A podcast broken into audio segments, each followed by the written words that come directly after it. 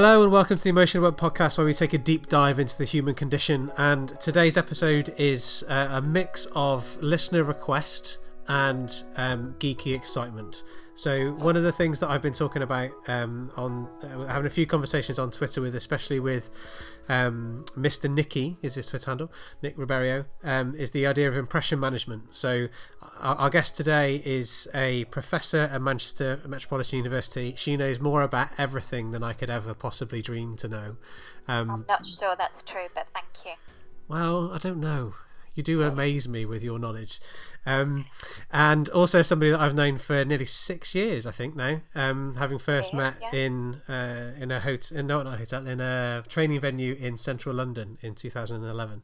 So as she, she's already spoken anyway, so let me introduce properly Professor Dawn Archer. Thank you for that lovely introduction, and thank you for inviting me onto your podcast. That's right. I'm very excited to have you. Um, partly because um, we've done some research together. So um, you were my supervisor for my MSc project, and we've done some um, co-authored a paper off the back of that, which I'm very excited about. Hopefully, fingers crossed, that gets accepted. Um, but also, you were the person that introduced me to a lot of the stuff that we're going to talk about today. So um, in terms of it's that, my fault. It, well, yes, but I'm pleased that it's your fault. I'm happy that okay. it's your fault in that way. So that that works for me. We'll see um, whether the listeners agree once we've finish the podcast. Yeah, I hope so. And, and the other thing we we need to be really careful of today is time because um, you and I can talk for about this stuff for a long time. So we'll, we'll have to make sure that we uh, that that we bring it back. Um, if we if we're starting to get over like the two hour mark, that might be a bit too much. Okay. okay. So um, one of the things that, that we want to talk about today is uh, is impression management. But um, before we go there, um, I like to to do um, something that it was introduced by Georgie Nightingale. So she was on episode four of the podcast, and is also somebody that, that Dawn knows, where um, uh, she, we ask a different question to get a different conversation to begin with, and then we can kind of bring it back afterwards. So, um, my question for you then, Dawn, because I haven't prepared you for this, so you don't know what this question is going to be, is um, what have you craved this week? Oh, chocolate. Chocolate.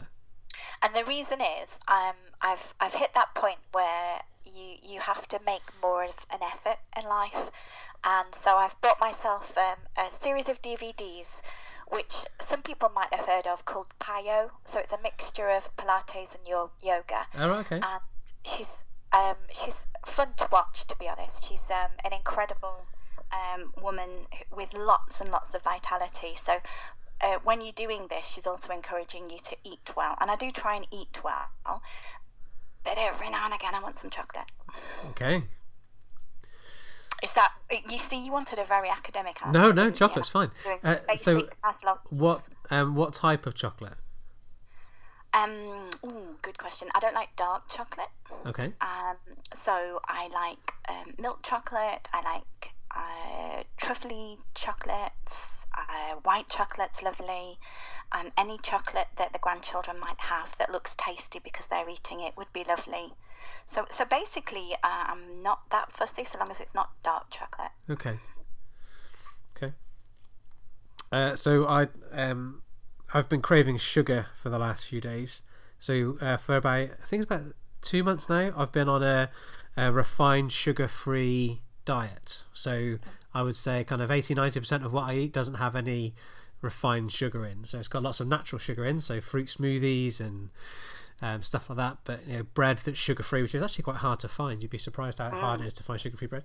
Um, so yeah, refined sugar free. So yesterday, uh, um, I was having a challenging day, and so I decided to feed my sugar um, craving, and I a 119 gram bag of giant Cadbury's buttons, and I felt both better and sick afterwards as a result. I was going to say, did it help you to feel better? It did. Yeah, it did. And but but my body's not used to having that much sugar in one go, so it was a bit like, whoa, where's all this sugar come from? so did you have masses of energy, or did it go the opposite way? Uh, no. Well, I was really low in energy, so I think that was what was craving it. I was, um, yeah, I was really, really low in energy yesterday, finding lots of things difficult to do. Um, so I felt more energy for I guess the usual kind of sugar rush and then crash uh, afterwards. But the sugar rush was to get me through putting two children to bed. I managed to get, use that to get me through putting two children to bed, and then I could crash, knowing that they were in bed and asleep, and, and I didn't have to do anything else. I could just let the let the crash happen and be okay with it. And just make an excuse to stay on the settee then. Yes, absolutely, absolutely. All right, so um, we're talking about impression management today. Yeah. My opening question then. Do you think that was uh, so? What have you craved this week? hmm What what impressions does that kind of manage? Do you think, or how does how do you think that might affect people's impression management in response to uh, a question such as this? Well, the first thing it did for me, because it, it's different people's expectations and impressions have been managed. Okay. Um, so for me, it was quite fun. And, and given that you mentioned Ms. Nightingale, I thought, okay, that's such a typical question of her. Um, also, I, I primed you, did I? Yeah. So Okay. um, some of it was was me making associations. Um, I think in terms of impression management, if it's beyond me and it's for your audience, they Yeah. start to see me less of the kind of person you introduce me to as. Um, and more of someone that oh look she almost sounds human. She wants chocolate too. Um, and so it gives you and me an opportunity to determine whether or not it's a much more informal type chat or do we take it the other way? And, and obviously what you're anticipating is what do i say in response to that kind of question? Am i someone who will open up a little bit? Am i someone who will go more formal? Uh, and so there's lots and lots of things attached to that one question which i think is quite good for podcasts like this Thank you. I'll take the uh, I'll take the compliment as well. Um, without the moderation quite good um, so because we've had a few questions that uh, like that. So the, the one I asked in the last podcast that we broadcast was um, like what makes a, a the perfect travel partner. Um, and again, I think was it a good might have been a good travel partner actually as opposed to perfect. 'cause I think again they create kind of two different um, they create two different impressions. So so I guess um, then if I was to summarize, would it be fair to say that impression management is something that people can do in response to say a question but also impression management can be done in a question that's asked as well Absolutely. Impression management is, if, if we're talking about strategic impression management, and we'll come back to why I've said that in a minute, Okay. we're talking about goal directed activities. So we're doing something for a reason.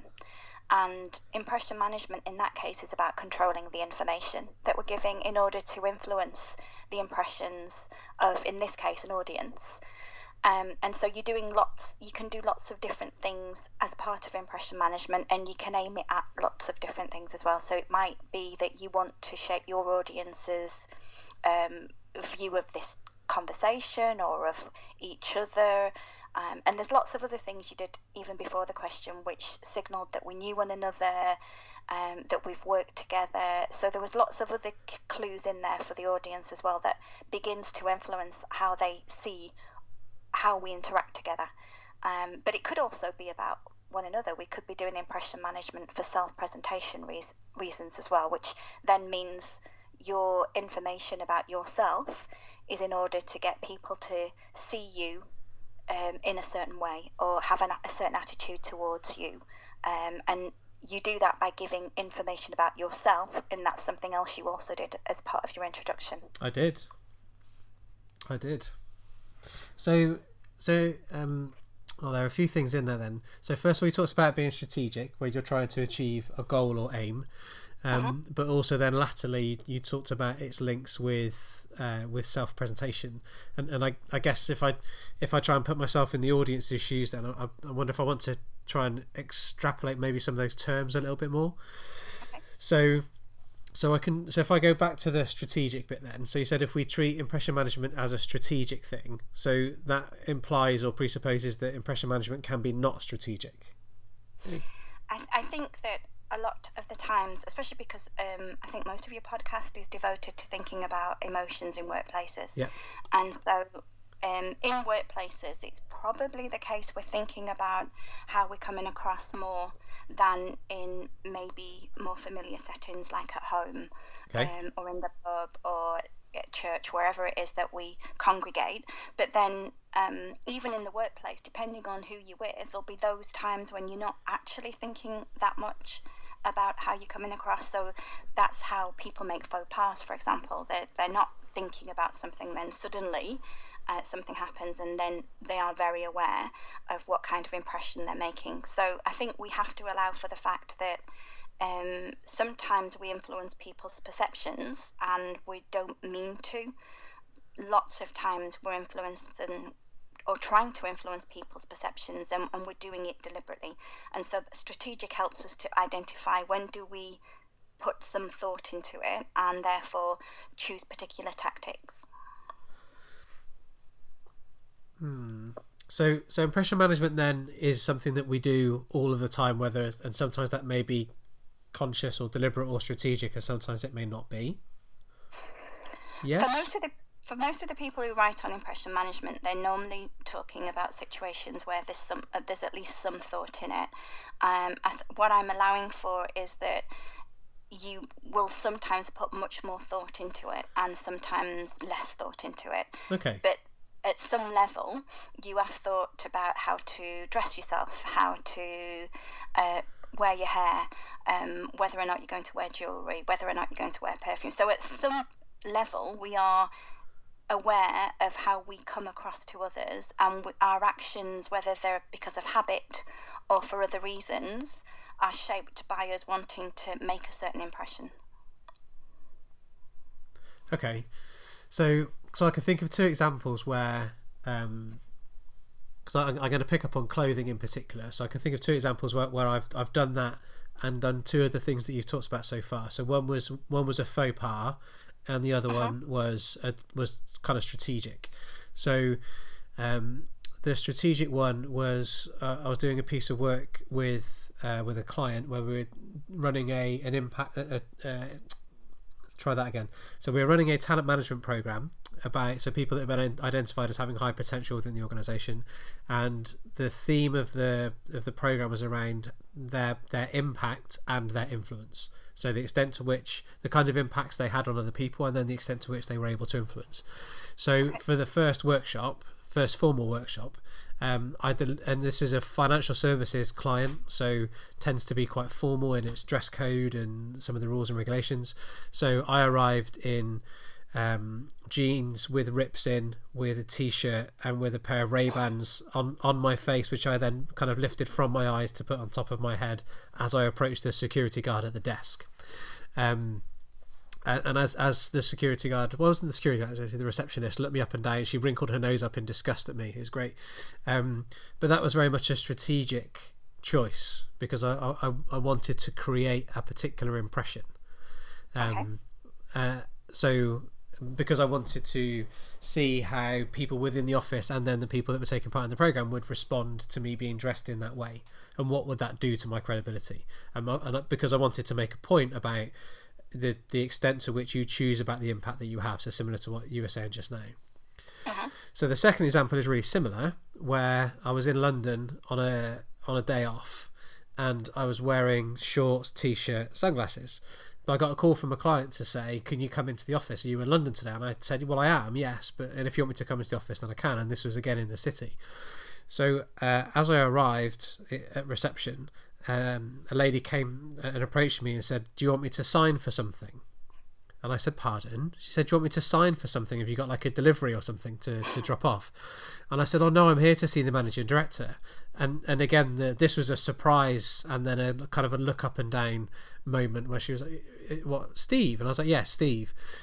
Oh, uh, uh, okay. And then she went off and, and sort of found him and came back. So uh, similar kind of attire, I guess, but um, with with the different levels of deliberateness that goes with it. Yeah.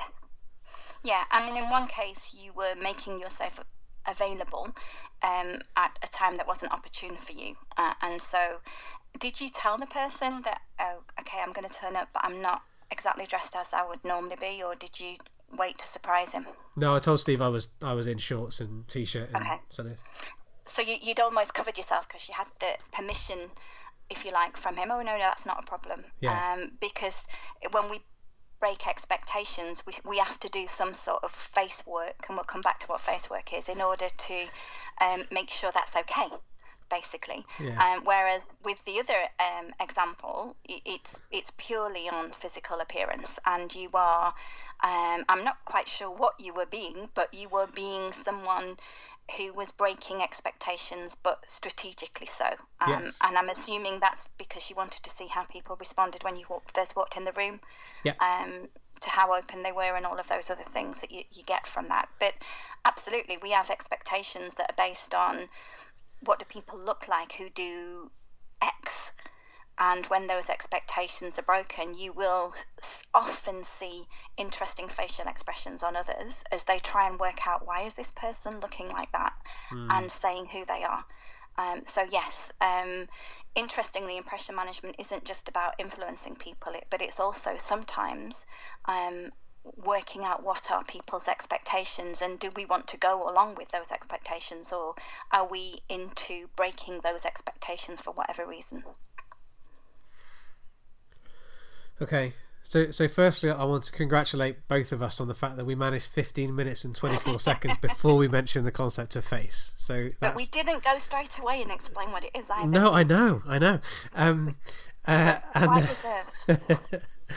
um, and and then, uh, Does this mean I can say what it is now? well, uh, so Also, I, apparently you talk about it a lot, so everyone will know what it Well, so so yeah, the people have heard about it. Before, so uh, regular listeners will have heard about it. You know, long-time friends of the show, uh, to use a classic radio phrase, uh, would know. If someone's new to the podcast, then then they may not. So we'll come back to that. But I also said I wanted to come back to self-presentation, so uh, I'll add that to my list of uh, of things to come back to. So earlier on, um, so just now we talked then about the strategicness of um, how you can use clothing as an example for impression management.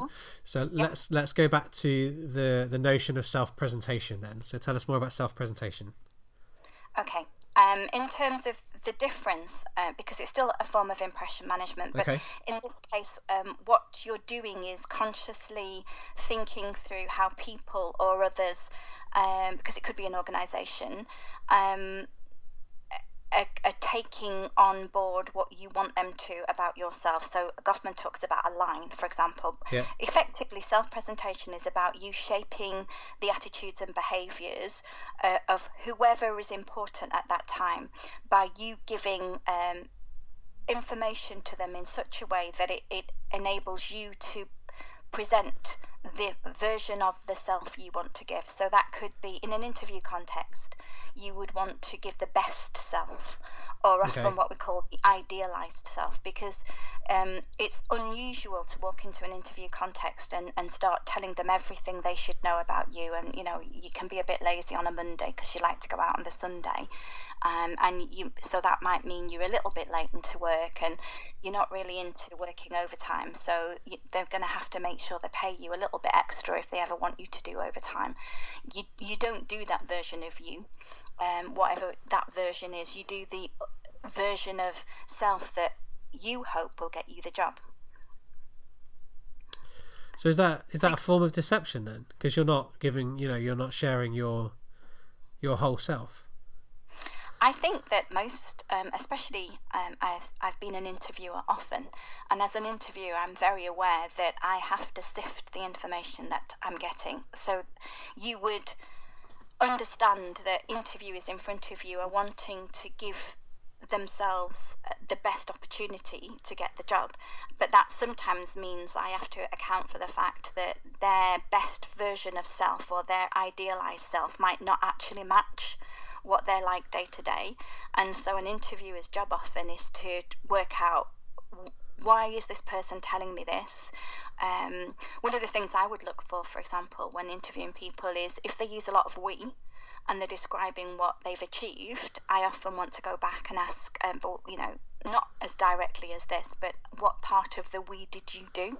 Yeah. um, so that I understand that um, they can explain genuinely what their part was. And I'm also looking at that point, which part do they give to someone else as, as their part of it because you you don't necessarily, depending on what the job is, want someone who only wants to look good themselves and isn't a team player, for example. So I can get a lot from listening to what people tell me and then working out questions. And we started with a question from you, but questions that allow me to gauge, okay, idealized self, but where does that fit when I'm thinking about how you can do team with others, for example?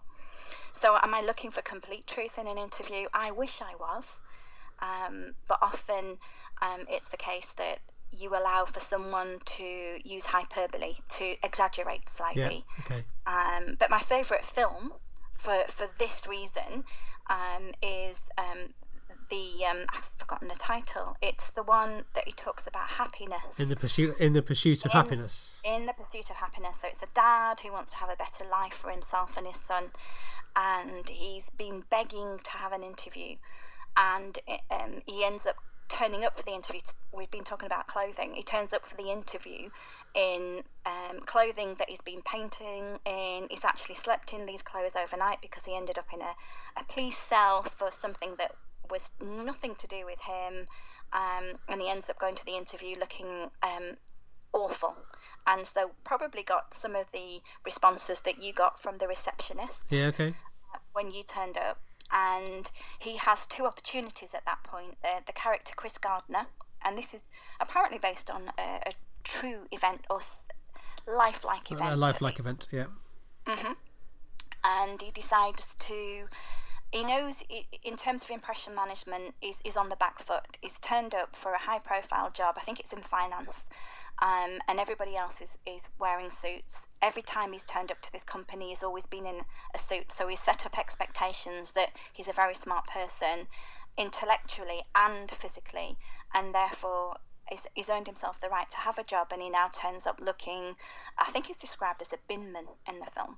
And so he chooses at that point, he has to do uh, damage limitation control and he, he goes for the truthfulness approach. And he starts to say you know he could have used hyperbole he could have exaggerated he could have come up with a list of all the qualities everybody wants in in this kind of person and then says why he's got them. And he says but there's no point in doing that. So what he's going to do basically is tell them the truth. Yeah.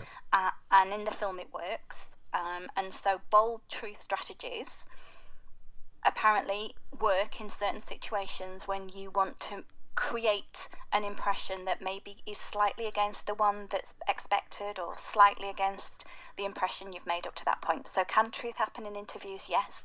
Does it happen? I'd say most of the time, if we allow for the fact that we, we've asked this person to come in and brag about themselves and Yeah. talk about an idealized version of self. So, we shouldn't be surprised that they might embellish some of the facts. And and there's this I say does I don't that's not actually my question because I think I, I know it does.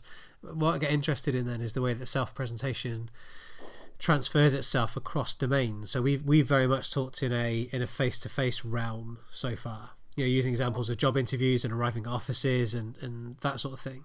But if you if you then transfer that across to say social media, um, there was a a, a, a, a blog post that, that stuck really stuck with me this week. So it was, it was World Mental Health Day on, I think it was Tuesday, uh, and uh, a lady called Karen Tigo did a blog post which contained a number of photos um, that said this is a photo of uh, somebody who's depressed. This is, but it was somebody with a great big beaming smile. This is a photo of some, you know, and there was a, a sequence of photos with explaining the mental health challenges that that she was facing at the time, and I'll put a link to that post in the in the show notes.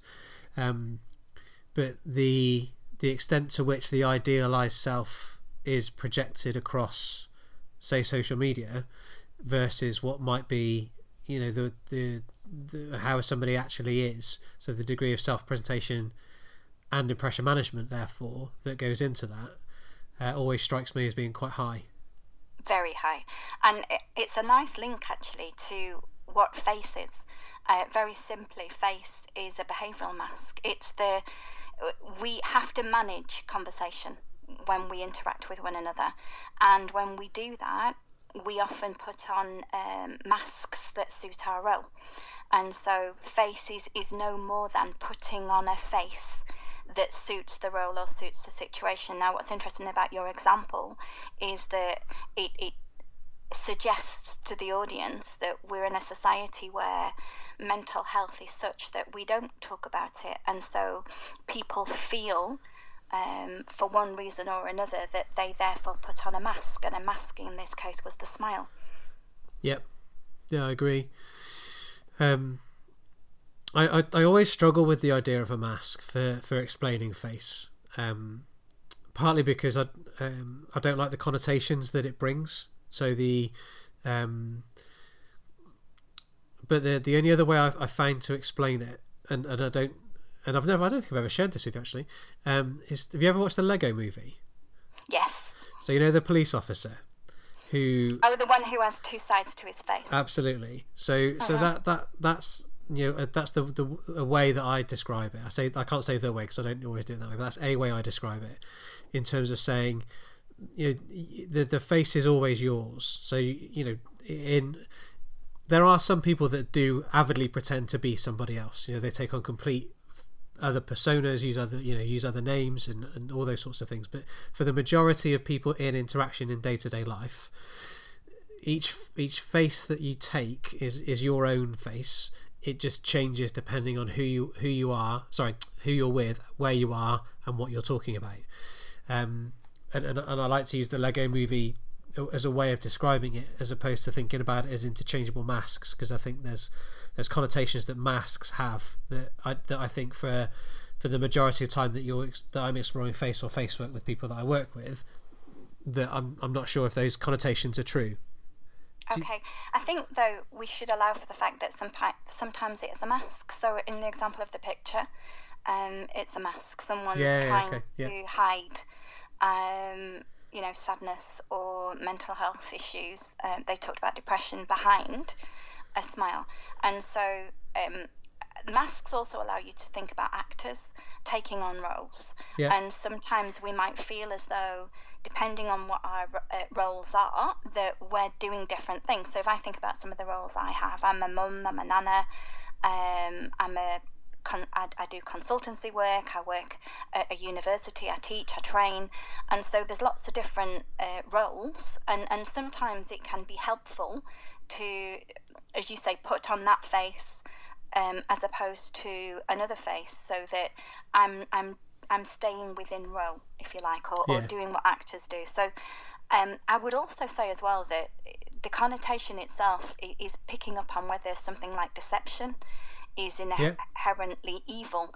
And um, I think if we're open about what deception actually is, deception is deliberately um, behaving in such a way that we give one impression when we know something else is true. Yeah.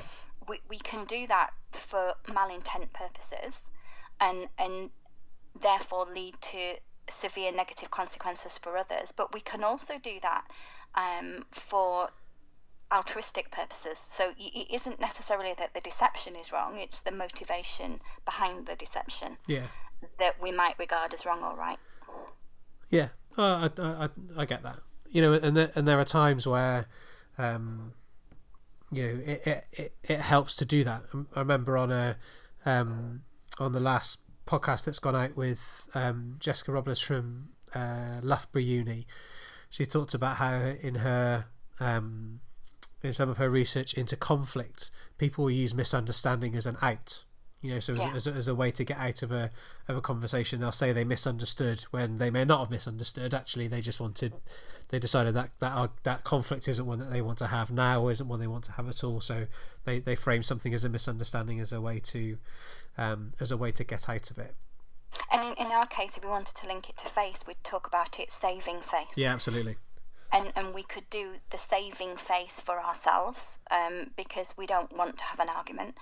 And um, we could also argue that we're saving the face of the other because we're we're giving them an out as well as ourselves an out. Yeah. Um, because you know we're not saying they have to listen to anything more than us just apologising. So actually, it's quite a, a, neat way of getting at some things by saying, "Oh, you know, it's my fault. I've misunderstood." Misunderstood. Yeah. Oh, I thought you were trying to say say this one. Actually, you were trying to say that. Yeah. Yeah. So you you you talked about um, when you say how we need to we can't ignore the fact that some people do put on masks. Within that Uh-huh. um, section, when you were talking, then you also talked about maybe thinking about it as an actor. And one of the thing that, um, if I remember my references correctly, there's me doing some impression management before I speak. Um, uh, is Goffman talks about things being foregrounded and backgrounded. Um, yeah. in terms of so when you talk about be you know all, you listed all those things earlier on um, about being a mum, a nana, a consultant, a someone who works at university. Interesting, you didn't call yourself professor, which I found interesting. Um, but you, you, you, so what can happen at different times is things will, will be can be foregrounded or backgrounded. So you can choose what to put in the foreground. So you can you can choose to say right, I am going to bring these aspects of myself to the fore because these are the things that right now I want you to see, and I'm going to leave other things at the back. Um, so if I'm a, um, uh, I'm trying to think of a uh, of a recent example to make it current, and that's nothing comes to mind, so I'll come back to that in a minute. But the, but it could also be that other people will pull things to the foreground that you don't like, so or you don't want to be in the foreground at that particular moment in time. So one of the things that sticks out for me in that one is I was at a a children's birthday party. So uh, my wife and I are godparents to um, to three children. It was one of their birthday parties, and there was I don't know 10, 15 other adults there, and I'd introduce myself as a as a trainer who specialises in people and communication, uh, and, and left it at that. And then Ange, um, my good lady, told everybody what I actually do and the studies that I was completing at the time, which then prompted a huge change in interaction style in, in the way that the people interacted with me because they then found out that I study deception, that I specialize in reading, you know, and analyzing behavior and all that sort of stuff. It completely changed the way that I could interact with those other people. And I didn't want those parts of my face foregrounded in that kind of situation. And, and Ange's doing it because she was proud of me. You know, she's Yeah. she's proud of what I was doing and, and the studies I was completing and the fact I was, you know, soon to graduate from my masters and all this sort of stuff. But from a selfish point of view, I was like, oh no, I don't want people to see that right now. That's not what I want at a kids' party. Yeah, I, I liken that to sometimes um, I will use the prof title and sometimes I won't, and sometimes I'll tell people.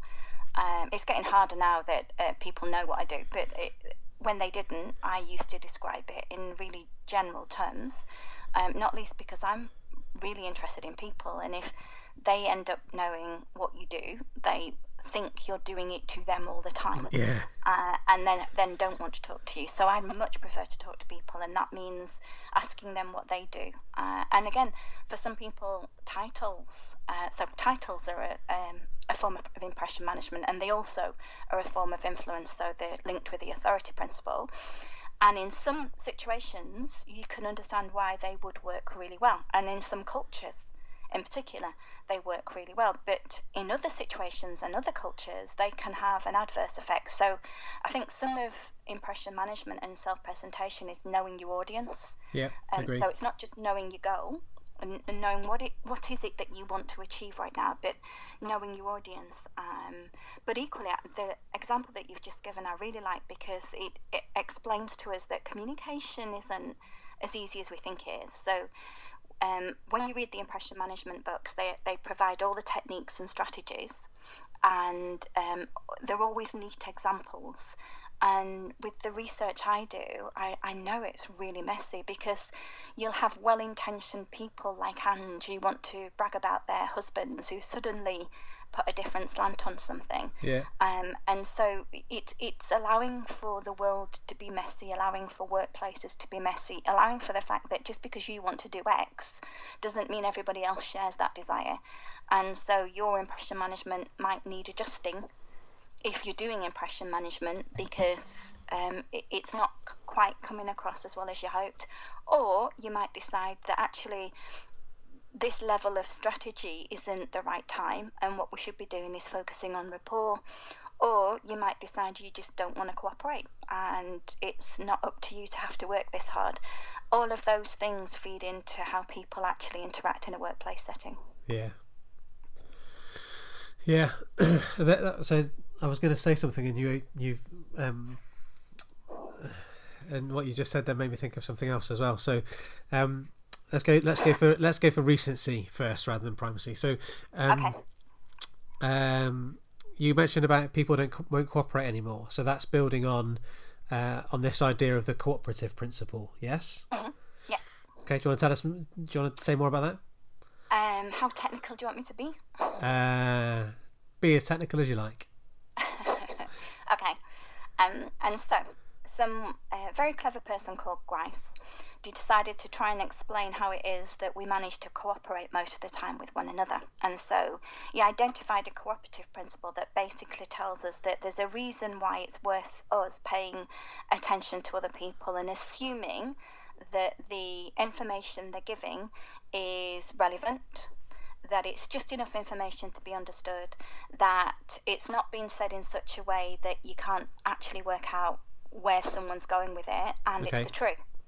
And those four underpinning principles are identified as maxims. So we have um, a, re- a relevance maxim or a relation maxim, which is the be relevant, a quantity maxim, which is Give provide enough. the right amount of information, not, not too little that you can't understand, not too much that you don't know where it's going, which then feeds into manner that you say something, and he talks about loquacious, you say something in such a roundabout way, everybody's forgotten what the point was, um, and then the truth. And the one that mattered to him greatly was underpinning all of them is the truth, this idea that for most communication, most of the time, it works for us to assume that we're being told the truth. So if we ask for directions, it makes sense that we don't have to stand there and say, "Do you know what? Is this person lying? Are they Yeah, wanting yeah, the wrong yeah. way?" And so there's, and, and then that fits in if you know your psychology to the notion of a truth principle or a truth bias. Yeah. That most of us, most of this uh, uh, time, not only assume that people are cooperating with us, but that they're also telling us the They truth. also tell us the truth. Yeah. And, and that's where, um, so in again for the for a for a long time listener to the show, they'll uh, remember the the example I've given before about somebody replying to the to the MD with the line "I'm on it." So when asked for a direct question about will this thing be delivered on time and on budget, the response was "I'm on it," um, to which they were you know playing to the truth maxim in terms of uh, and and cooperative you know so that in terms of there being enough information to say to to imply yes I, yes it will be but not so much information that um it was overly stated so and and what that person was doing was using strategic ambiguity as a way of not giving the positive clear affirmation of yes but giving indication of, of progress and and, and um, diligence and effort to to deliver Uh, it's a nice example because you could argue that it's a it's a definite flout of the quantity maxim because it actually doesn't tell us anything.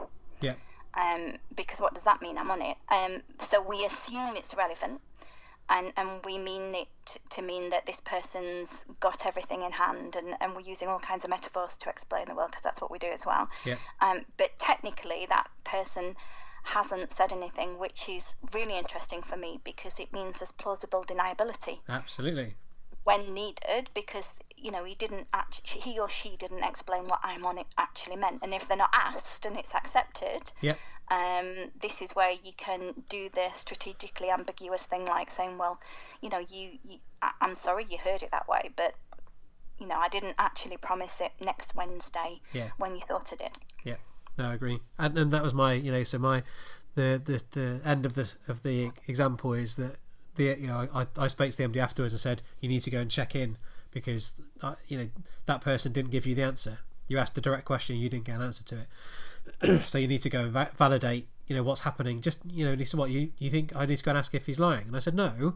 Just go and you know say so. Tell me about the project. You know, tell me where we're at with it. You know, go and inquire what's happening and then it transpired that you know this yes there were things holding it up and there was the they were less sure whether it would be delivered on time and on budget and then changes were made and it was um, but the the point being about you know because in, in the context of it which I didn't give you at the start was that question was asked as part of a, a meeting of the operating committee. So the individual sat there with all of their peers.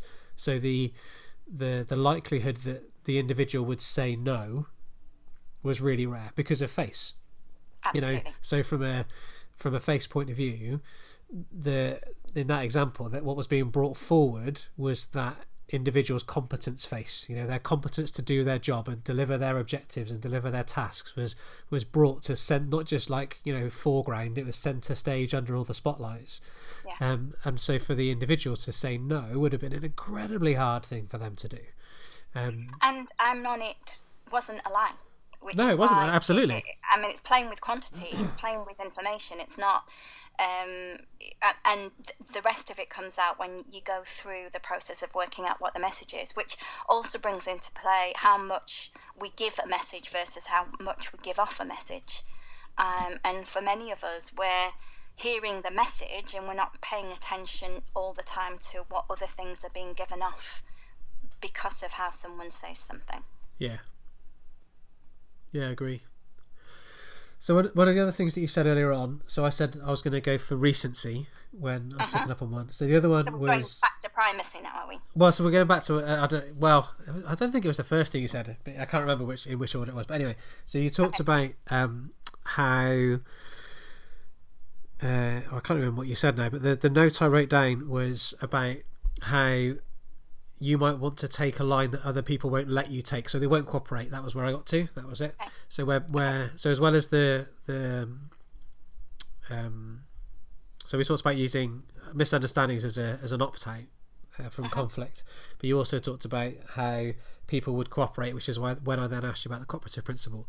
So um, there there are times where then in interaction where people will break that cooperative principle, and uh, uh, from your experience and from your I guess research over time or from experiences that you've had, are there do there tend to be reasons why those why they might refuse to cooperate, or why people might say, right, I'm not going to play this game anymore. I'm not going to I'm not going to cooperate anymore. It'll all, always, always be context specific. But in terms of how we explain it, if we go back to the cooperative principle, um, you can flout the cooperative principle, which means you're you're playing about with one of the maxims. So your example was information. Yeah. um, in order to convey a certain message. Now, some of the time we can, um, in fact, some might argue that your example might be a violation of the cooperative principle as opposed to a flout, A and it comes down yeah. to what the person's intent was. When the person said that in that meeting, uh, did they want the other person to look for another meaning?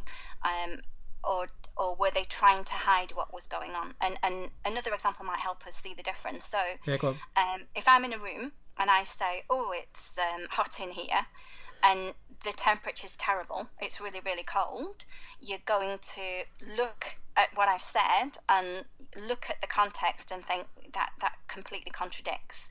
And so, in that case, you you might look around the room and, and see what's going on and, and identify an open window and know that or assume that I'm using sarcasm to try and get that window closed. Yeah. Um, now, at no point have I actually requested anything to happen. I've just said something that can be interpreted in a different way because of the context.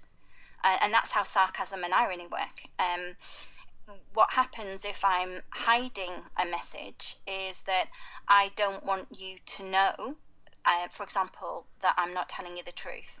So I look to all intents and purposes on the surface as though I'm maintaining the cooperative principle. Um, so I don't want you to look for any other meaning as opposed to the one I've said. Yeah. And the, the trick to it is looking on the surface as though you, you're being cooperative when actually you're not. Um, but you want that to stay as hidden as possible because the assumption is that everybody's cooperating and everything's fine with the world. Okay. So one is hiding; it's violate. Uh, you, you therefore violate it, and you're doing it in secret. One is um, intentionally signalling that someone needs to look for a meaning other than what's been said. Okay. And and so when when somebody doesn't cooperate for whatever Uh-huh. contextual reason that might be, um,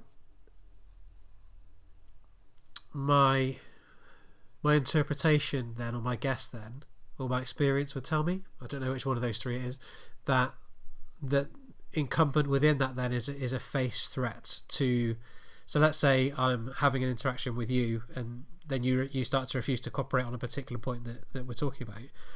Um, that it's likely that I would interpret that as a, as a threat to my face because you're not as a, as an individual because you're not willing to interact with me in, in a way that allows us to for that interaction to to continue smoothly. It, it's interesting because both are to do with face. If you ask um, something, a question imposes on someone's and therefore imposes on their face. So we talk about um, if you're taking like a, a, strict Brown and Levinson approach, yep. we can identify negative face and positive face. Negative face is this um, idea, or they use the term want, want to be um, independent, to be free to act as we want to, to not be imposed upon. And positive face is this want that we be approved of or liked. Um, and if you ask me a question, the very fact that you ask a question means you're imposing on my negative face, my want to be autonomous. Okay. Um, so there's already face implications. Yeah. Um, so those face implications are things that um, most of the time we deal with because we don't think about it because we hope that the questions are such that it's a cooperative conversation. But if I then suddenly choose to, you know what, I'm not doing this for whatever reason, um, I could argue that um, I could make it known. I wouldn't use these terms because this is not normal practice in workplace settings, but I could make it known that that's impacted on my negative face and that's it. I don't want to have the conversation anymore. And by doing that, I then affect various levels of your face because I'm saying you're not a worthy person to communicate with. I'm saying that you've done things that have imposed upon me, and I'm now calling you out on those things. So, as soon as we start to be uncooperative, there's lots of face that suddenly becomes much more explicit, and we link it much more to potential threat. But the the tendency for face to be involved is there all the time. Yeah, it's, it's interesting you say that um, that, that might not be part of work, workplace communication, and I I don't know if I agree with you. You know, so I can think of an example where I was running a team meeting and the the the content of the discussion discussions all all ended up being around one individual's different objectives so we'd have a discussion about topic A and then B and then C, and they were all about this person's objectives. And so they kept taking the actions. And at one point, they dropped their pad on the table, their pen on top of it, and said, Is there anything else you want me to fucking do? Um, and I was like, Wow, okay. Well, you know, and it, it quite surprised me at the time because in my head I was just, well, these are just all parts of your objective. So therefore, you having all of these actions is just, in, you know, inherent in in the tasks that you need to complete um, you know, I, I now now knowing what I know about face, I know that we are impinging upon yeah. their negative face wants repeatedly and sequentially over the course of a, of a I can't remember how long it was, however many minutes that meeting was. Um, but also, not only will, will we asking for all those actions to be done, there's a, a wider implicature, wider implication that their work is not up to standard because if their work was up to standard we wouldn't be having this discussion and they wouldn't be needing to do additional actions over and above and beyond what they're already doing. Yeah so just to um, make myself a little bit more clear because i don't think i was clear enough I, I do think those things are happening all the time in the workplace but i don't think that notions like negative face and positive face or even face are well known enough oh sorry. for people to say you know what um, you're really impinging on my negative face. I think they use other choice phrases instead, yeah. uh, which were uh, much more to the point and direct. Um, but in, in terms of the workplace, I think one way of looking at the workplace is that we set up um, consequences for face. Now, what's interesting about it is we assume that's okay because we're paid. But where the blurring of the lines comes into play, and that probably is happening in your example as well is uh, what when is someone hearing it as part of their job? And when is it somehow crossing over into something else? Um, or when is it undermining them? Um, and so there's a sensitivity i think around facing the workplace in particular because um, people are adopting face according to role. So you mentioned competency face. Yeah. Um, it, it's going to be a biggie in a workplace setting because most of us, unless we're wanting to be fired, um, will want to appear as competent. We might want to appear as expert. you know, depending on what our role is. And so all of those things are in play. And if, if someone feels as though uh, that's been undermined or, or it isn't being acknowledged enough, um, then there's consequences for our identity as well. So we've linked um, self presentation and impression management to face, but we have. This also has identity implications for us because it's it's not just us that's been attacked. It's not just sorry, it's not just our face that's been attacked. If someone is impacting on us in such a way they're making us feel as though we're not competent, it relates to our identity in the workplace and and that's yes, and and that overlap of um, faces, for want of a better phrase. Yeah. Um, you know, so I think there's a there's a paper being submitted for publication by Archer and Wilcox around the different types of face that might be in play uh, in the workplace. You've mentioned this several times. So in terms of self-presentation, second time. Sec- hey, whoa, whoa, hang on. You said several. That was only the second. That's okay, I was also doing impression management. But anyway, um, in terms of representational frames, would you like to just mention what that paper's about a little bit? So, so what what what I'm interested in then is the the interplay of those different types of face. So let's say competence face is one, but 2nd uh-huh. then you've got the the indiv- the the in, the individual sense of self. So them their what their values, their beliefs, what they stand for, and this might link back into to what you were talking about earlier in terms of the idealized self. Yeah. And, and, the extent to which somebody's clear on that, that kind of idealized self aspect. Um, then you've got the the the relation relationship aspect, so the relationships that they have with other people. So in in the workplace in particular, when somebody is going into an interaction with one or multiple other people, they're they're bringing these different aspects with them. So they'll bring with them their their sense of self and their values and beliefs and what they stand for. They'll bring with them their competence for the role that they're there to do. So often, if you're in a meeting of different uh, of different people, you're there because you have different roles or actions or tasks to complete. But you also uh-huh. bring with you, you also bring with that the uh, the relationships that you have with all of those people. So the things that you've, the interactions you've had with them in the past, but also the interactions then that can kind of foreshadow into the future. So in that paper in particular, then I was interested in what's what happens in appraisals and performance reviews. How do the how are these different types of face addressed? How are they, you know, where are they threatened or maintained or or, or enhanced depending on, on, on what's what somebody's trying to do in the interactions that they have? and, and what we what we found or what I found was then is that interplay of different types of face. So somebody might be trying to address one type of face but is heard in another, or they might be trying to address multiple faces at the same time. And that's when the you know that's when interaction then gets really really complex. So if I think about uh, one of the examples that we used was around a compliment. So you have line manager A, uh, and I've got recordings of line manager A's performance review with person one and person two. Um, and when line manager A is doing person uh, one's appraisal or performance review, they say, I've got some good news. I've got a note to talk to person two about their time management and attention to detail, but thankfully, I don't have to talk to you about that. And and that was both in you know it's framed as I've got some good news, so it's being positioned as a as a compliment. Uh, I th- I think it's heard as a compliment, there's a there's some nervous laughter in the middle, or what I'm interpreting to be nervous laughter in the middle, but it appears to be heard as a compliment. Um, but for me, it's it's a fascinating way of going about it. So not not least because if I'd call it face enhancement, yeah, but yeah. in terms of being face enhancement, there's also a potential face threat because this is somebody who's uh, presenting themselves. Um, so it's an act of self disclosure, and it'd be good to pick up on self disclosure specifically. But in terms of self disclosure, this person is saying, um, I am the type of person who will see this through. Um, thankfully, I don't have to see it through with you. Yeah. Um, and so it, it, it can be heard as face enhancement. You're above that, you're doing really well, well done.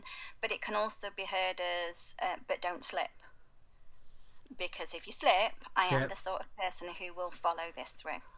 But it, and but it's also um, potentially face threat to person two. You know, uh-huh. so because you're you know they're highlighting the deficiencies. So it's absolutely if, a face you know, threat to them. Yeah, even though they're not. And even, one of the interesting things about the work that we've been doing is that face work isn't just about the people who are present. It's about people who who are brought in to the interaction without necessarily being physically there. Yeah, and and, I, and I'm going to take us away from that example for a second because I think then it links into impression management. And one thing I'd like to do soon is come back to yeah, can we like to, to name or, or to label some some impression management strategies? I, I just want to share that. But um, so one of the things that that I think is fascinating in organisations is the way that impression management will be used to people who aren't present in the interaction. So I haven't this is you know I haven't got any. Uh, this is an these are anecdotal examples as opposed to um, you know recorded examples where you'll have two people saying, "Have you seen? Have you seen Cliff recently? Have you seen what you know what's going on and, and everything that's happening and the way they're looking at the minute and the way they're acting at the minute? Have you seen that? Have you noticed what's happening and what's going on?" And the other person goes, "No, I've not seen that." But then then I primed to to to look for that and go and find that, and then that that that gossip then spreads. But ah. what it does is it starts to create an impression of Cliff that may or may not be fair, and Cliff may or may not have any idea that this impression is being created, yet um, things are being done strategically or not to change the way that that person is perceived. So change the way that their their impression is managed. I think it brings us to, and I don't want to open this up because it's a can of worms, but just to note that a lot of the fake news works on that principle. That um, and if you're interested in um, this kind of work, um, you're also going to be interested in the kind of image restoration theories that are available for us to think about how do we restore an image once it's been broken. And that research, there's there's work by Benoit, for example, that points to the fact that it doesn't have to be true which is why I mentioned fake news. Yeah. But the the fact that it's said, and especially if it's said repeatedly, means that you have to deal with the perception. Uh, and the perception can sometimes be m- more strong than whether or not it's a fact. And we therefore see these days people spending huge amounts of money trying to uh, make sure that the image or the brand that they have is protected. And when there's threats to it that there's strategies that are in play so that they can somehow restore the image to a, a, much safer place because the consequences to businesses in particular but also uh, when you think about people in the public domain are huge um, when someone starts a rumor regardless of whether it's true or not. Yeah. So I, I think about the um,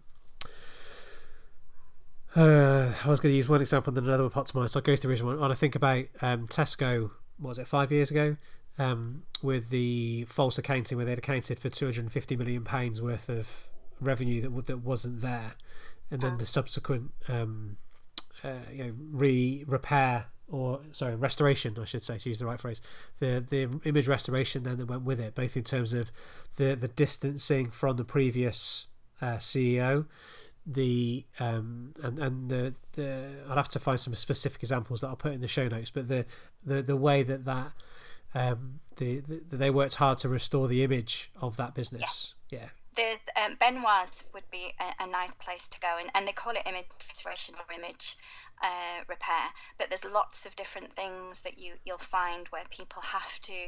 Um, you can't ignore it. I mean, if you can ignore it, they will just ignore it and leave it.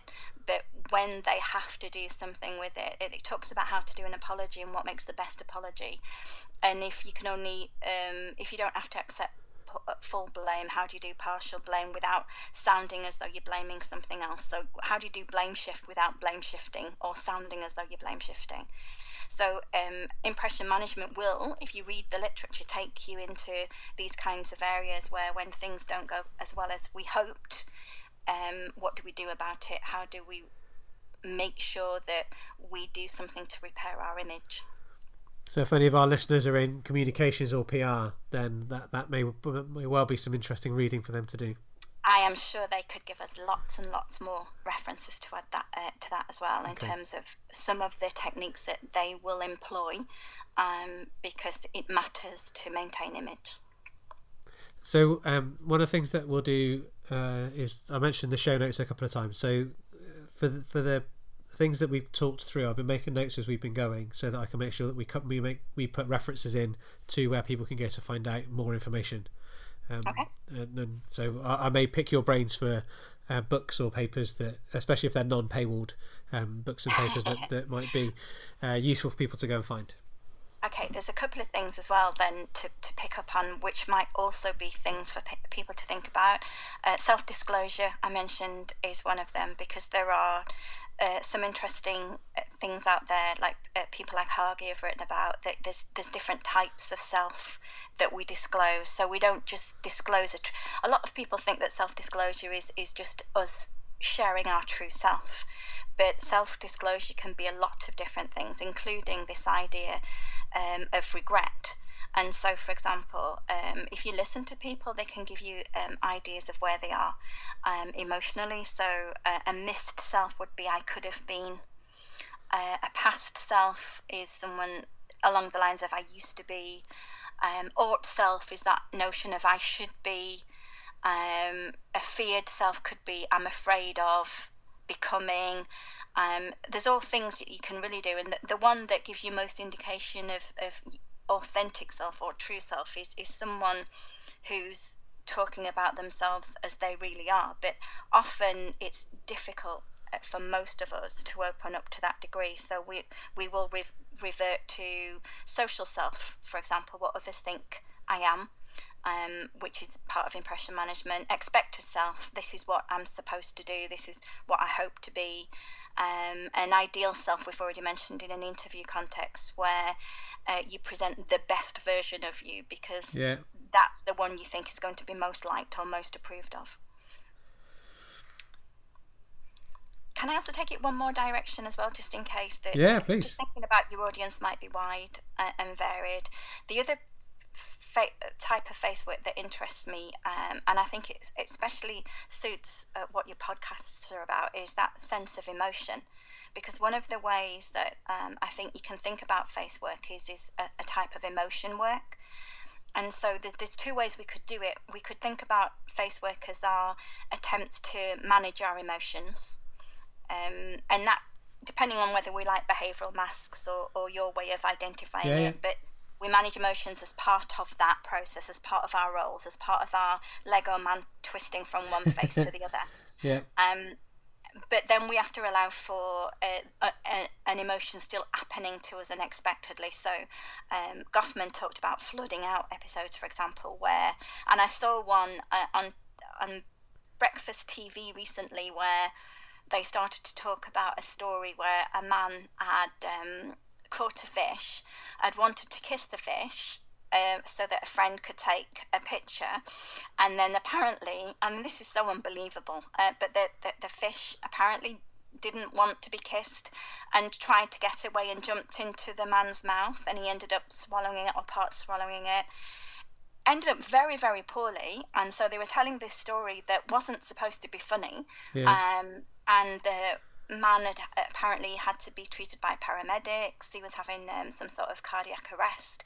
So it was very, it, it was a serious thing, but the situation was was so funny that um, one of the um, presenters was just laughing, and so the other presenter started to carry on the conversation. So that would be a case of flooding out. You you suddenly experience a momentary exception um, outside of your role. So you're not doing a behaviour appropriate to your role. And obviously, as a presenter, they're supposed to keep themselves calm and collected at all times. Yeah. But she couldn't help it, and she started to collapse. And she was she was laughing, and then she got herself together again, and then she ended up taking the next story. Um, we might burst into laughter at work because we're embarrassed by something, or especially if it's not embarrassing to ourselves.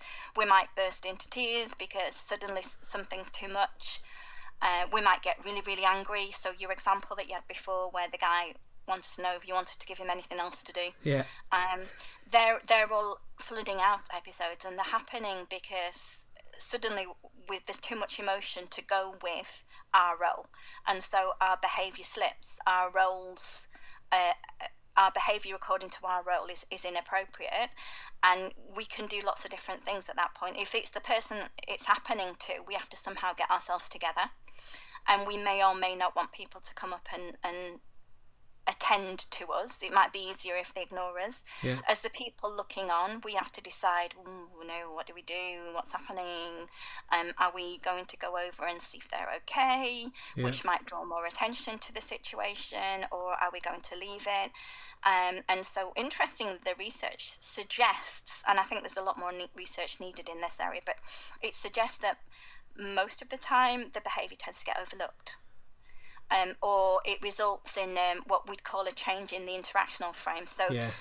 you either completely ignore it or you go somewhere else with the interaction Yeah. um, because you can't ignore it. And I, th- and again, m- maybe the type of workplace it is, the type of personalities around the room, all of those things feed into whether you ignore the person crying in the corner, um, or you change the interaction and go and deal with it. Yeah, I've seen a whole whole myriad of responses uh, from ending the meeting. You know, so uh, has anybody? So I think it was. Has anybody else got anything really urgent that we have to discuss now? To which everybody said no, and then everybody left apart from the line manager who, uh, or the Yeah. yeah, you know, and they they stayed with the individual. I've seen just ignoring it and carrying on. You know, just kind of going on and completing the meeting um, without saying anything. Um, I've I've seen asking them if they want if somebody wants to leave and come back again.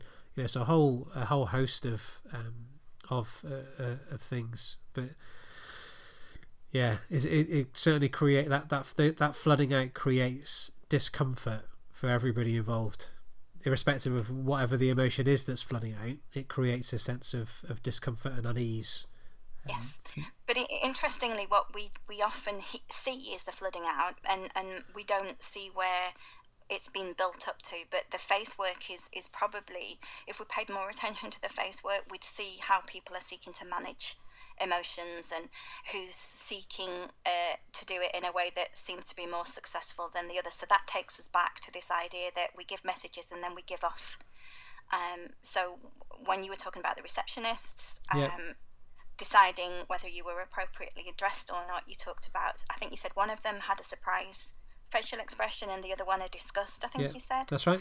Um, so it, you would think, and, and we have to be careful because we, we can never be inside someone's head, so No. we don't know for sure what someone is thinking and feeling. We, we get evidence from the different communication channels, but Yeah. given what a receptionist's job is, and I'll have lots of people telling me now that you're wrong, they're not like this, but the idea of a receptionist is to be helpful and, you know, to, to wear a nice face and to keep their voice nice uh, and not to show disgust in particular to the people who are coming up to the desk. Um, so that might be, in that case, an example of giving off um, something. Yeah. Their, their words are saying one thing, um, and their expression to you is telling you something else. And, and obviously, you've mentioned being a behavioural analyst. If if you're trained to look for those things, you you get evidence of things that someone's not intentionally given you, and at which point you then have to think about, well, how do I use that evidence? Because technically, they haven't. It's not self-disclosure. It's not what we were talking about previously No, it's not. Absolutely, it's not.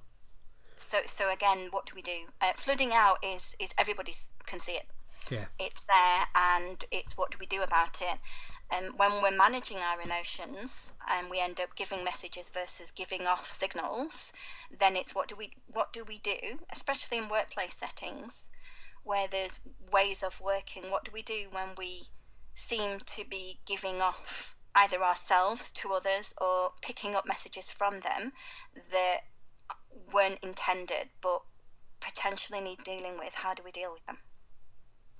And and I think if um, I don't know if this is fair for me to say, but I've got the floor, so I'll say it anyway. Um, so I had a conversation recently with a with a colleague who lives who's moved out to Amsterdam, and uh, she was asking about the podcast and how it was going and stuff. And one of the things that she said is, "I wish you'd do like a podcast about difficult conversations, you know, and how you can."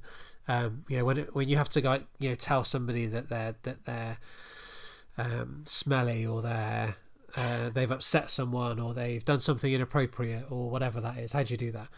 Um, and and I, th- I said to I said to for me, there's two different things. So there's one thing which is where like it's uh, there's been a there's been a definitive incident that's occurred, and one of the ways that you can do that is you can you can frame it that you're talking to a particular part of their face. So because I think one of the things that, that one of the concerns that a lot of people have, I know I used to have when I was a manager before I understood all this stuff, was that somebody would take something really personally. So they would perceive it to be what I would now language is they'd perceive it to be as a threat to their self face, you know, their their you know, who they are as an individual, as opposed to in this meeting you did this and that was inappropriate because. Um, so by by framing it in a by by framing it to talk to a particular a particular face can reduce the likelihood that it can for want of a better phrase, bleed out into some of you know, it can be heard in relation yeah. to some of the other faces. You can frame it in a particular way, so it, it goes into that. But if it's a build up over time, you know, if it's something that that performance has started to erode over time, I said the issue there is that people have been scared of doing face threat earlier on. So actually, what what's happened is that you've you've built it um, up to a point where you've now you, you've now got to do a big face threat where you could have addressed it by doing a smaller face threat earlier on. I think at that point, though, it's still retrievable. And I think we're listening to what the person's telling us. Um, and I was thinking about um, active listening recently for something else I was asked to do. And it amazes me when you look at most of the training on active listening that the bit that isn't spelt out and and maybe because it's too obvious, but because it's missed, I'm often wondering whether people understand that that's the first thing active listening in, and that's to listen. Um, most of the models, if you ever look on um, Google and put in Google Images and look at some of the models that are used in crisis negotiation, for example, it, it's assumed that we all know that the first thing we do is listen, which means shut up and actually hear what the other person is saying. Yeah. And I think people tell us a lot of things. But because we're all really busy, because we're all having to hit deadlines, because there's all kinds of other things competing for our time, we don't often listen as much as would be healthy for us to do so. But if we do, those people that are uh, disaffected, those people that are struggling, those people that have seen a deterioration in their um, level of work will be saying things that are a, a hook, if you like, yeah. a way in to maybe not have to have a full blown, blown face threatening um, moment, but be able to try and see it from their perspective, try and see what the world looks like from where they are. And the reason I'm saying that might be useful, and I can hear my own managers talking in my head, but if if we spend time trying to see it from their perspective, we're then going to start the conversation a little bit more close to where they are, and we could even attempt to match some of their words. And that's not to stay there. So I'm not talking about doing sympathy and, and doing emotional contagion and everybody feels awful. I'm talking yeah. about hearing somebody enough to match and mirror a little bit and therefore move them to potentially seeing their life, their workplace, what's going on, a situation in a slightly different way. Um, which won't be the same if you just go in and decide, all right, well, I should have said it a long time ago, but now the only option is for me to, you know, I just need to say it, and I used to need to say it as directly as possible. If the person will respond to directness, by all means, go and do directness. But if this is someone who is signaling to you that actually the indirect approach will possibly work more, you'll know by listening to them and then you match your approach to them if you want them to have a better experience at work. Yeah. Yeah, I agree. But that takes time. And one of the things we don't have enough of in a workplace is time. Where I think we're too busy and we assume everything has to be done yesterday um, and therefore the people management is suffering at that point. So I, I, I disagree. I, do, I, I think there is plenty of time. I think there's a false sense of urgency that's created as a okay. as, as a as a as a way. So we we've alluded to some of Cialdini's influence principles a few times. So we talked about authority. Just now you were talking about liking um, in terms of you know, ma- you know matching language and matching um, preferred approaches and that sort of thing. So one of the other principles is scarcity. So I, I think what what happens is um, we create an impression of scarcity and we use time as the way to do that, and that then creates um, the the lack of uh, listening and the lack of quality and, and, attention put into to those interactions. And Okay. from a personal point of view, I think you actually make you know you, you end up being much more effective because you hear things and you can you can address things a lot earlier, easier, quicker, um, and it saves it saves stuff down the line. But I, I think there is a um, a, a false sense of urgency. Okay, so whether it's false or not, if we go back to what we said about perception, if um, when I when I do um, mentoring, the the one thing people tell me they lack the most is time, and I agree with you. There's all kinds of time management implications behind that, but if if it's real, so they are literally don't have enough time, or they're up against it, or the deadlines are one after the other, or it's a perception that everybody wants it um, yesterday and they're using the scarcity principle. Either way, that has to be dealt with in order for people to then move into a different way of looking at either life or their workplace setting because you can't move anybody into any new space unless they can see that what they believe right now um, can be changed. So now we're opening up reality paradigms, and we're all, and we're all, We and we're all, and we're already one, one hour ten minutes into the podcast. Have we set ourselves a time? That would be good. Given we've just talked about time, and, and should we set ourselves a time to stop talking? We probably should. Um, Okay. well, so I, and, and I guess it's um, so I, I don't want. I'm I'm deliberately not going to open up reality paradigms because I think that that's a, a, a useful explanation to, to get you back as a as a guest as a repeated guest for a second. Okay. I'll talk about podcast. him. I, I will talk about that with you willingly because I think it's important that if we understand that how we look at the world seeps through our language, uh, and we can help understand one another much better if we understand that we might be coming at it from very, very different understandings of the world. But yes, it's a massive topic. We'll leave that closed. The other side of emotion work, then, just to finish off how face work and emotion work are linked. Yep. Um, there's the there's the EI side that seems to be really popular at the minute. So this notion of um, emotional quotient or emotional intelligence. Yep. And there's the lovely altruistic side of it, where you've picked up on this a lot when you've talked about your various examples. It's it's this idea of if we can perceive the emotions of ourselves and others to the point of being able to use that emotional intelligence that we have to facilitate our thinking processes. So we're not we're not in the emotion at the time and we're in what we call the refractory period. And Yep. if we're going to be angry we're going to be angry. We've we've got enough perception about how emotions work our own and other people's to think about and understand what's the best way of dealing with the emotion in ourselves and or others. And that leads into managing the emotions. So that's the positive side which i think is part of face work especially in a management context Okay. where you're having to think about others. Um, but equally, if we're going to really talk about the world, the way the world works, we also have the dark side stuff. Okay. And so within the emotional intelligence literature, there isn't many people that talk about how those kind of skills and abilities can be used for um, self gain. Um, so there's people like Kilduff and Mayer, and again, if you're wanting to make those available, I'll let you know what the references are. But That would they, lovely. They've done some interesting stuff to, to show how people might disguise their own emotion for personal gain. And you asked for specific impression management strategies earlier. Yeah. And ingratiation is a way of doing that. So you, um, and I'll come back to different ways of doing it, and then I'll say what the techniques are.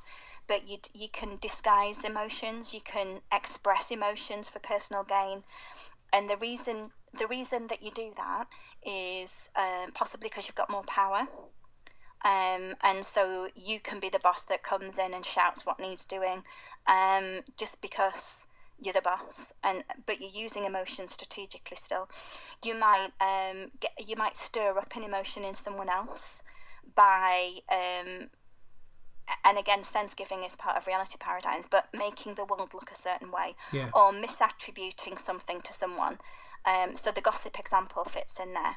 You might um, strategically control uh, information you know is emotion laden. You know if you give out that information, someone's going to respond, and so you use it to your strategic advantage. So there's the there's the let's all be nice people and let's think about one another and let's use emotion management to aid ourselves and others so we all behave appropriately versus how do we use the same skills and abilities to actually get something for ourselves and or for a company or, or for an organization and some of the work looks at what companies have done in order to get an advantage, for example. So it's not it, it should it won't be alien to people in various workplace contexts, but it isn't something that we often talk about because the assumption is we're emotion at work or emotion work is always about making it better for everyone.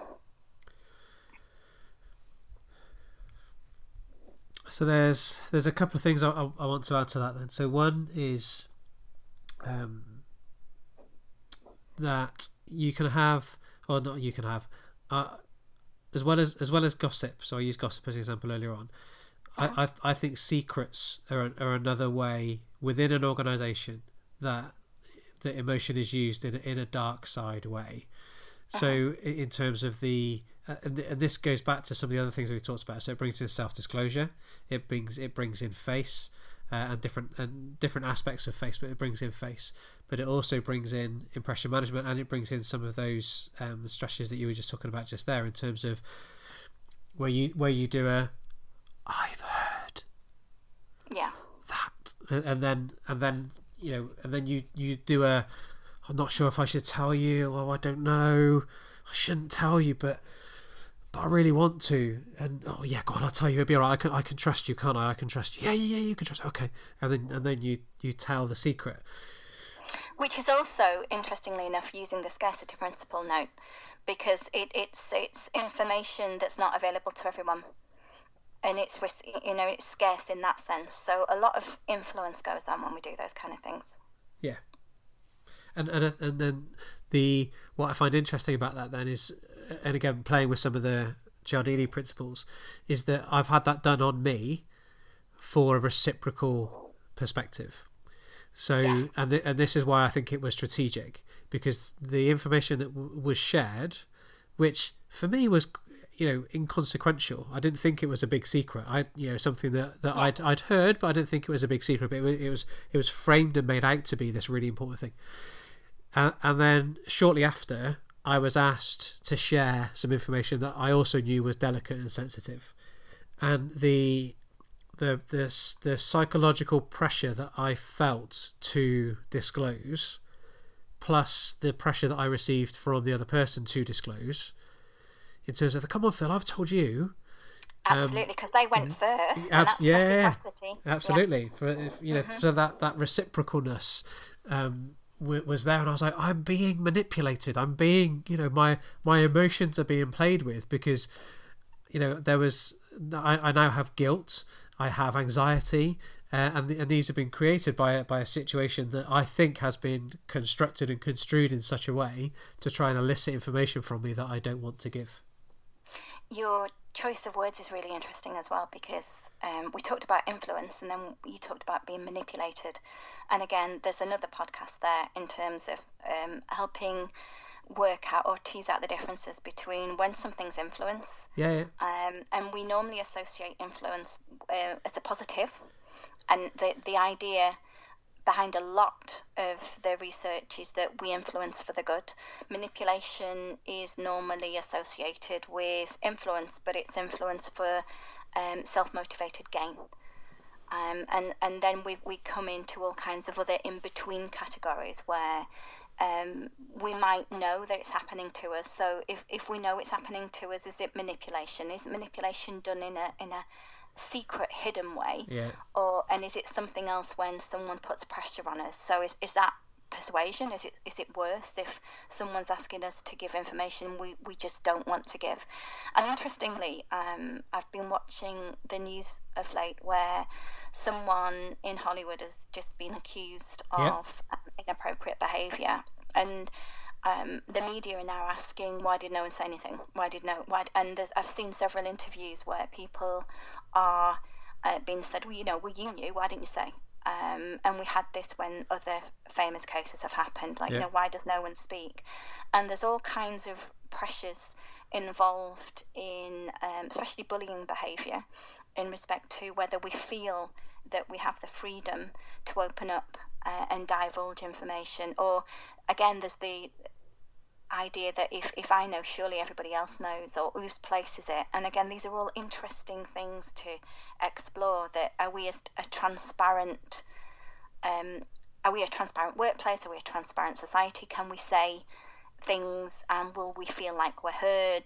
Um, whose fault is it if someone doesn't speak out when they should speak out? Which again is the kind of I don't know. Sometimes I watch and I think, is is that really what's important at this point in time, or is it more important that we work out what's happened, who needs support, um, and then maybe come back to some of the issues that are being discussed right now as to how do we stop it happening again. So I'm very much into how do we prevent people feeling that they don't have a voice, and how do we make sure people are heard, and at the same time, um, because we mentioned um, fake news, we mentioned gossip, we mentioned innuendos, all of those things, we need to somehow have a way of allowing people to communicate, Yeah. but not believing everything on first mention, but believing enough that we we go and find out whether something's true or not. But we're in, we're in such a fast society these days. Um, most of us. I don't know if you know of Kahneman's work. Yeah. He talks about fast thinking, slow thinking Yeah. most of us are, are probably never checking what we're told, never thinking about looking to see whether that's um, actually based in fact or not. We, so we hear things and then we repeat them, and then you know there's research in terms of metaphor that shows if you repeat something enough, it, it, whether it's true or not, it becomes that person's fact. All of these things feed into why we're easily influenced versus manipulated versus persuaded. All of those things. Yeah.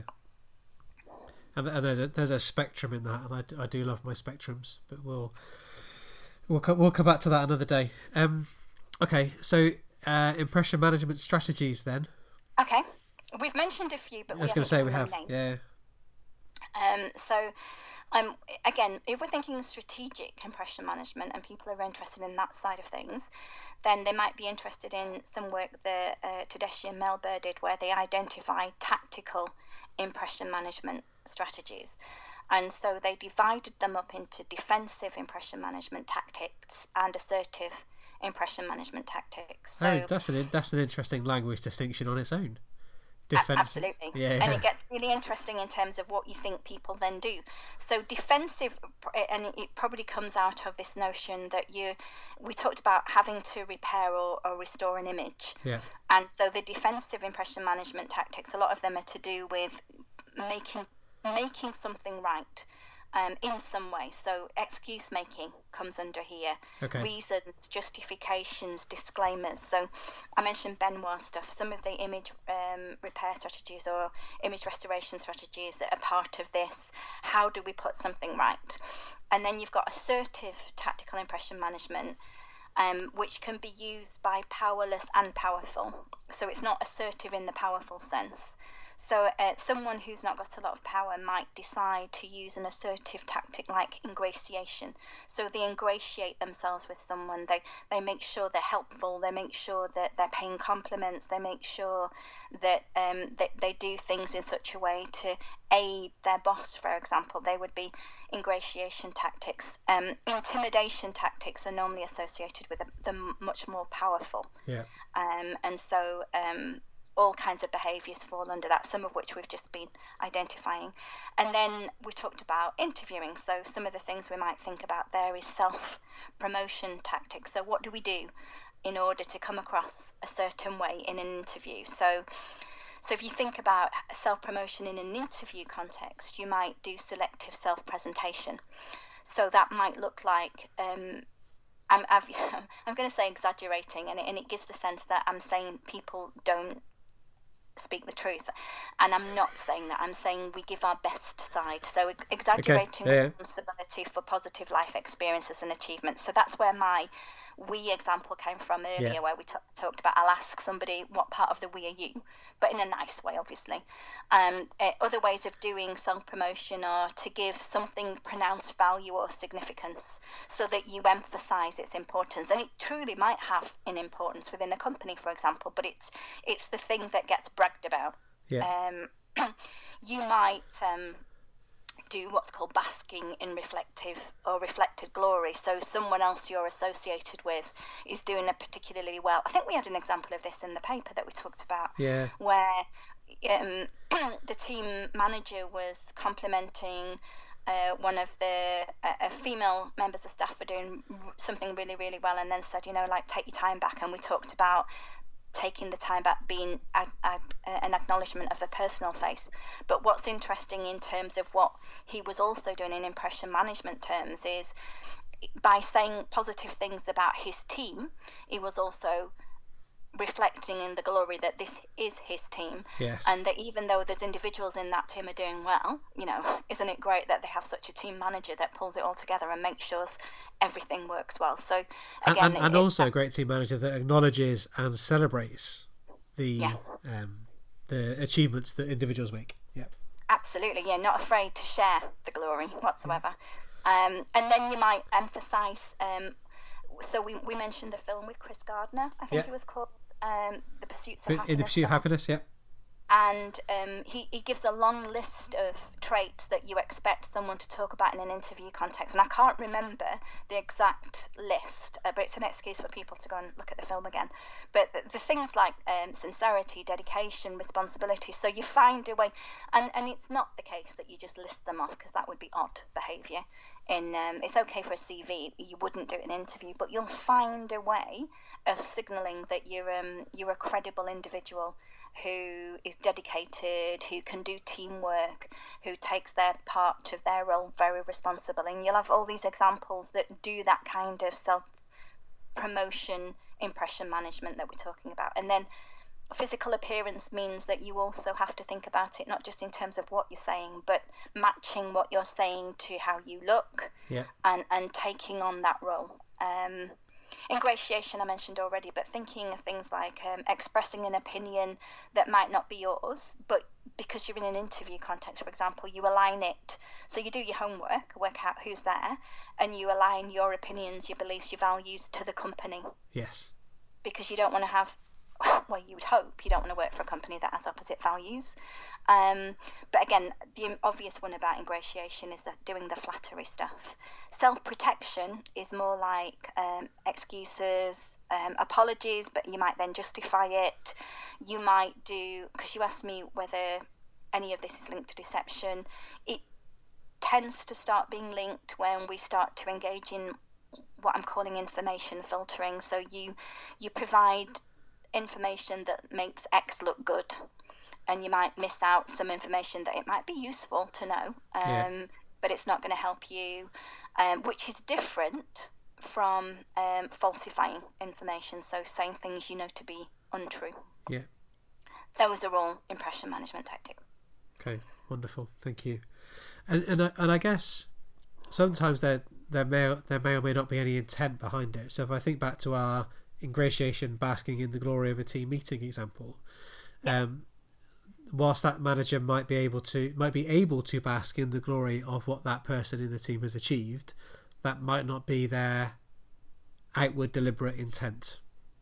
And this is where I think um, it's different in a workplace setting versus if we write about it in an academic paper, for example, because we can point out all of these things are happening and provide evidence of it, but we can't say that we knew um, that was that person's intent. So we have to suggest that these are all possibilities, and we can provide scenarios where it might make more sense. So if the person given the compliment is actually a really bad boss, Yeah. um, that, um, but then talks about what a great team, then then you've got grounds to think, hang on a minute, um, it, it's, we didn't we did well in spite of you, not because of you.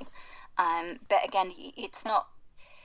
We're not inside someone's head saying, well, this is what they were thinking and this is what they were feeling at that point. We're looking for evidence and we're looking for as much supportive evidence as possible to say these are the probabilities, and out of these, it's likely that this was happening in this context, but we allow for the fact that someone could have plausible deniability.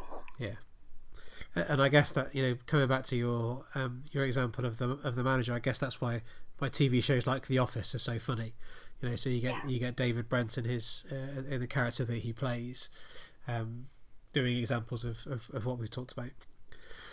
And I think it's because we can all uh, think of someone who can relate met, to it. Yeah. Yeah, that we think, oh my word, um, and it's funny because it's a caricature. Um, it, it's it's not what works in most places, in, in particular workplaces, most of the time because the, the, it just wouldn't run, or you'd need such a great team underneath that it literally was in spite of. But yeah, I can think of people who I associate with those kind of people, but they're not always like that. No. Okay, so we we've we've covered a whole host of ground, um, and, and, and we've already left what three topics I think to explore: In, influence, reality paradigms, and oh something else I can't remember now. So um, we'll we'll definitely have a, um, a, a, an episode two of Dawn Archer on the podcast. Um, before we pull that, before we put it together, though, is there anything else then that you think you you're thinking, feeling, or want to say about the topics that we have discussed or explored? I think that um, we touch almost at the tip of the iceberg on what we talk about. So I think it's great that you offer um, people to, to go and follow certain things through. And this area in particular, there's a lot that really uh, relates to the workplace. But uh, I think it's sometimes nice to also look beyond the workplace and see how this might also be occurring in other places that we, we don't associate this kind of impression management with, just to give us a, a, a sense of um, we can be doing it and we can be doing it intentionally, but we might be doing it and someone else assumes we're doing it and we think very differently. Um, the other thing I'd be interested in is if you get feedback um, in terms of what's useful in the workplace. Um, I'm as you know, very interested in yeah. taking what we do in academia into various professional contexts. Um, and sometimes that means thinking a little bit about the different languages we use um, so that we know that we can find a common language or a common way of explaining things. So if people have things that they think would be useful, uh, for us to think about, or, or they think that this might be useful because, or this is an area that you're not sure whether people have looked at. Um, those are the things that it would be great for me to hear about. Okay, and, and how can people get hold of you if they wanted to get hold of you direct? Well, I'm not very difficult to find anyway, but I'll put my detail, contact details um, on the piece of paper um, where you're going to give all the references. On the show notes. Okay. Yep. That sounds mm-hmm. good. Okay. Uh, anything else then? I can't think of anything else unless there's something you want me to say that I haven't quite managed to say appropriately. No, no. See that, and, and, there you go. You knew exactly what you were doing there, Mrs.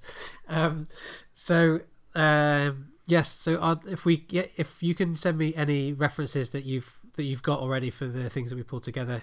Again, books, and if you have them non-paywalled um, papers, that'd be awesome. That'd be really good. Um, and I just want to say thank you. Really, I, I agree. Um, tip of the iceberg stuff. So back in whatever year it was, I think it was 2013 or 2014. No, probably was late, earlier than that. Yeah, 2013, I think. Yeah, so, it, it, may have even been 2011, which is scary. Well, that was so. That was when we first met. But the, one of the kind of defining moments for me was when you started talking about this concept of face and face okay. work and. Um, well, so you, you, built us up into it slowly. So we started off with the cooperative principle, then into I think Leech's work, then into um, Brown Levinson, then into Goffman. So you kind of you sequenced it in nicely, and there's me just kind of name dropping, clanging stuff into the podcast. Anyway, um, I remember. But the uh, the implications I think for the workplace for this work are just massive. Mm. This stuff just happens everywhere and all the time without any awareness, and for me, it leads to misunderstandings, miscommunications. Um, it it restricts and enables people to do stuff which isn't good um, because we don't consider some of these facets and some of the aspects in uh, in what we do. So the more I can do to help people in the workplace understand more about what's happening and what's what's going on and getting as as thorough an understanding of that as possible, then that's what I'd love to do. That would be Excellent. that would be a good thing. It So- Thank you very much, then, uh, Dawn. Thank you for your time today. Thank you for coming on the Emotion at Work podcast. And if uh, anybody wants to contact Dawn, then if any of our regular listeners or new listeners to the podcast, if you want to contact Dawn, all her contact details you'll find in the show notes, which you can get from iTunes or wherever you get your podcasts from. So thank you very much for listening to today's episode. Thank you very much, Dawn, for coming on and taking part. Thank you. And yeah, if you want to get in touch, you can find me on Twitter at Phil Wilcox or you can message us through the show. Oh, and if you'd be ever so kind, if you've enjoyed this episode today, leave us a review on iTunes um, because that helps other people find this podcast, but it also uh, helps bump us up the podcast ratings too. So thank you very much. And I'd be very grateful if you could do that. Dawn's laughing at me, that's not fair. So thank you very much. I'm just thinking about how many uh, tactics that people are listening to, going, "Oh, it's that." Guess what he just did then? Look, he did. He did for ingratiation. He did this. Very good reasons, of course. So on on that note, having been criticised for my um, no, not criticised. That's not the right word. Uh, on that note, on that note, we'll leave it there. So thank you very much for listening, and we'll be back soon.